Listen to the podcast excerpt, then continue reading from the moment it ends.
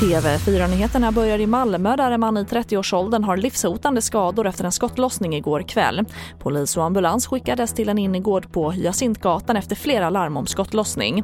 En förundersökning om försök till mord är inledd och polisen har under natten frihetsberövat flera personer. Och regeringen kommer nu med ytterligare stöd till företag i coronakrisen, det kan TV4-nyheterna avslöja idag.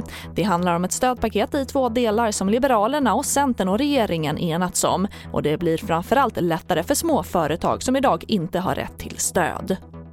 Det handlar om enskilda företagare som har omsättningar som är väldigt låga, men dock det de lever på. Det är ungefär 10 000 företag som får tillgång till omsättningsstödet.